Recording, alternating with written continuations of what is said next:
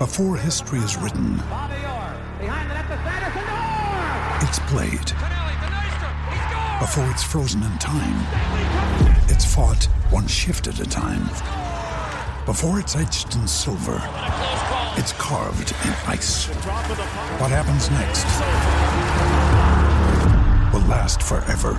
The Stanley Cup Final on ABC and ESPN Plus begins Saturday. Welcome back, guys, to another off-season episode of Aggie Hoops Weekly. We were finalists for two of the biggest college basketball transfers in the market, and we missed on both. We're going to talk about the impact of that news, where we might go from here, and then a quick hit on some old Aggies that got paid in the NBA. Let's go.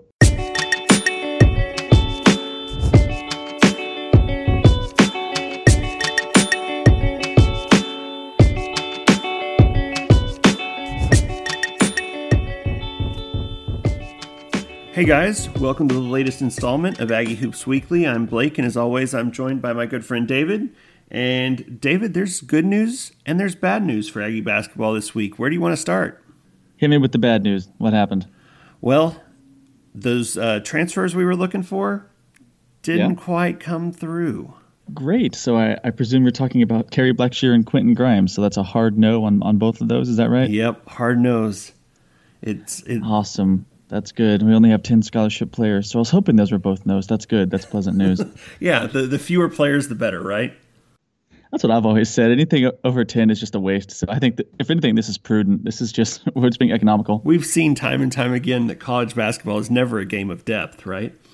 All right. No, no. So let's, yeah, let's, let's hit the nitty gritty. I mean, obviously this is not a great week of Aggie hoops news. And I guess we'll start with Kerry Blackshear, right, Blake? He was the presumptive best graduate transfer available. Some were calling him the best grad transfer in the history of the rule of grad transfers, which I honestly find kind of hard to argue. He was the best player at Buzz's prior stop, Virginia Tech, a second team All ACC big man who, quite honestly, would have vaulted us into instant credibility. But we weren't the only people vying for his services, right? We were fighting his hometown team, which was Florida. We were fighting probably the team that's best for his uh, pro prospects in Kentucky, and a host of other suitors, Arkansas, Tennessee, and Memphis, um, among others. So, my first question to you is How seriously did you take us as finalists for his service? as much as I wanted to believe and wanted to dream that we could actually land Kerry Blackshear, and I think Buzz gave it, you know, his best shot. What did we really have to offer? I mean, we're in we're in solid rebuild mode, so I just didn't see a lot of opportunities to, to land Blackshear on on that premise.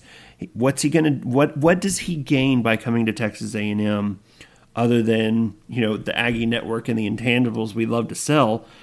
from a basketball perspective, we weren't going to offer him, uh, you know, the same caliber of showcase that a school like Florida or Kentucky or Tennessee was going to offer. Those are high pro- profile programs right now. Texas A&M is not. The other thing that I that I look at is he's not going to be contending for a national title this year with Texas A&M. So I, I don't really, I just I didn't see a lot of opportunities there to honestly land his services just because there was so little that we could offer him other than you know stylish Adidas jerseys and and you know lackluster home crowds that maybe will be better than we can expect uh, under under the prior regime. Yeah, I mean, it, it would have it would have had to have been a pretty phenomenal relationship with the head coach, right, to overcome all of those factors. So that was really kind of the only reason we were in it. Maybe it was a courtesy, I don't know, but personally, it doesn't sting too bad because I never felt like we were truly, truly in the game here. Yeah, I think you're right. It, like I said, it was nice to dream, but I, I never really saw it as being a viable option. Now, the one that I do think we did have a, a pretty decent shot at landing is Quentin Grimes. He's a point guard out of the Woodlands, and it seemed like Texas A&M might be the obvious choice when when he was leaving Kansas to to be his next destination to play ball, and he ended up going to University of Houston. So, what are your thoughts on Grimes? This one stings, Blake. There's no way around it. This one stings. I mean, you hit the nail on the head. We were the only finalists in play were Texas A&M and U of H. This is a guy who came in as a top 10 recruit nationally, five-star point guard, kind of washed out at Kansas, as sometimes tends to happen at these programs, where they just accumulate as many stars as possible. In a scenario like this, I mean, if you're vying one, if you're vying with U of H one-on-one for somebody's services in college basketball, you expect to win that battle. Uh, it's kind of an interesting snapshot into the potentially changing landscape in and around the Houston area because this is a Houston guy, right? Houston just made their deepest run in the NCAA's in a long time. They've got a commitment to facilities. They've got a commitment to a phenomenal head coach in Kelvin Sampson. I don't know, man. I'm trying not to read too much into the tea leaves here. The recruiting landscape might be shifting some. Um, it's certainly something I did not expect, but uh, obviously you can tell I'm, I'm, struggling to kind of put a pin in or to kind of wrap this point up, but I really don't know exactly what this means but I know it ain't great, right? It ain't great if we're losing one on ones to, to U of H for, for top uh, Houston area talent. So that one stings a little bit. And the end result is that we kind of came away with nothing after an off season or after an early portion of the off season with a lot of hope. We, we came away with nothing. Yeah, you're walking into to the next season with five guys who who are brand new to your roster, and you kind of need all five of them to contribute because you just don't have a lot of depth on this team right now. So these these new guys are going to have to step up, and the the returning players are going to have to elevate their game even more. Yeah, and I'm trying, Blake. I'm trying to hold off on fully casting my opinion on the roster until it's truly crystallized. But I'm with you. I mean, what we're looking at now, 10 scholarship players, five of which haven't played D1 basketball before. It's not too hard to imagine a world where walk ons are getting minutes, right? I mean, that's the sort of thing we just went through.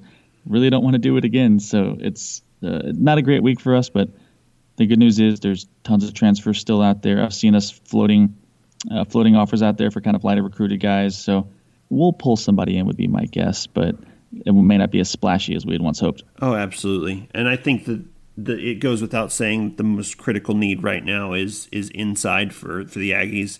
Josh Nebo is the only post player on this roster right now. As phenomenally talented as he is, I don't see him being able to stretch this thing for 40 minutes a night. So he, he's going to have to have some help inside, or we could be running some five guard sets and, you know, roll the dice and see what happens. One thing I do want to note uh, the buzz effect has not always been an instantaneous turnaround. He was 2 and 16 in ACC play in his first season at Virginia Tech. What are the odds do you think of something like that happening here? I mean, it's something he's clearly willing to absorb if he can't get his guys in place. Is how, how concerned should we be about a, a, bottoming out before things might get better? I don't know. That's an interesting question. I think that you'll see a team that's probably on par with what we saw last year. I don't think that they will get substantially worse. I could be wrong about that.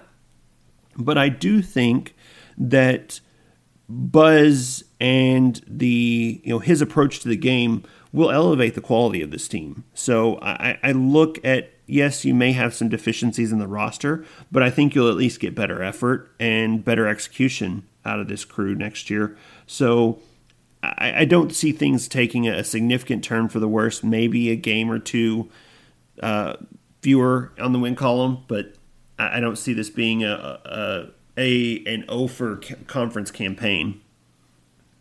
Uh, no, I don't think I don't think we're in that territory. Uh, the the five returning guys we have are at least you know that's strong enough to compete with the bottom half of the conference. But it is a little daunting to look at that group of ten and imagine what life would be like if if no significant help comes in you know at all between now and and fall camp. So just something to file away. But enough about that because we actually do have some good Aggie Hoops related news. Free agency opened yesterday. As you guys may have heard on yesterday's podcast, we had some Aggies who struck it rich. We had DeAndre Jordan, Khris Middleton, Danuel House, and Alex Caruso. Uh, the guys yesterday did a good job hitting the financials of Khris Middleton uh, in detail, which the short version is that he just jumped into a pile of a, a, pool of money like Scrooge McDuck. But Blake, tell us a little bit more about Middleton's story. It sounds like he's not exactly a traditional route to a five-year max deal. Yeah, Middleton actually got the largest contract ever given to a second rounder, going back to uh, 2012 when he was drafted. He was drafted in the second round by Detroit uh, with the 39th pick overall in the 2012 draft. So, you know, he, he worked his way through through the G League, um, played played in 2012 in the G League, eventually got promoted to the big squad in Detroit, and then he was part of that 2013 deal that sent Brandon Knight as well as Khris Middleton to the the Piston or from the Pistons to the Bucks in return for Brandon Jennings. And so at that point, that's where he really started to kind of cement himself in in Milwaukee, and you know has really developed into an outstanding player. Helped guide Milwaukee to the Eastern Conference Finals, where you know they had an epic showdown the with the Raptors, who would go on to win the championship this year. I mean, the guy was outstanding. He played great this year. He's played great for the past several years. I was really happy for him to see him get a get a great payday. He was making something in the ballpark of about 13, 14 million a year uh, leading up to this, and now is making substantially more than that at roughly 35 million a year. So great to see him get paid. And speaking of getting paid as a second rounder, DeAndre Jordan picked up four years and 40 mil from Brooklyn. And I mean, I, I know he hasn't touched Middleton money, but he's his career earnings have to be in or around 200 million at this point. So maybe that's what we should push as our new angle is. We will get you drafted in the second round, but in a way where you eventually make tons of money. It's not the sexiest pitch for a high school kid, but you know, it's it, I say that in jest, but a, actually at a, at a, serious note, we are slowly starting to develop a footprint in the NBA. I wouldn't call it a significant footprint, but it's no longer jarring to see Texas A&M listed as someone's college, right? Like it's actually you know something that you're starting to see a little more often. So can't hurt. Yeah, definitely. And this this was really the most substantial free agent period for Texas A&M basketball that that I think we've ever seen. You know, you've got five guys in the league, uh, the four that we'll talk about now, and Robert Williams, and of those of those five, four of them were free agents, and and all fared pretty well considering their circumstances and where they've been in their careers. So I think it's I think it's a, a good sign to to see the development of these players and see these guys actually making waves in, in the league.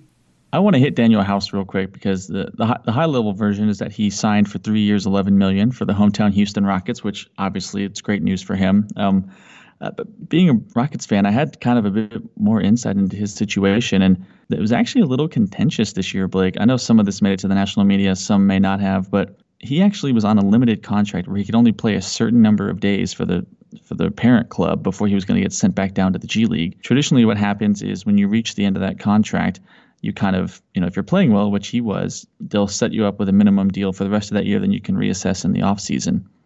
I think the Rockets came in a little light. I think you, you know, given how well he was playing, he expected a bit more. I tended to agree with him. The Rockets kind of came in with that, well, here's your happy to be here money. Let's talk about it in the offseason. And he said no thanks, and he went back down to the G League. I mean, it was an it was a very very strong bet on yourself type move.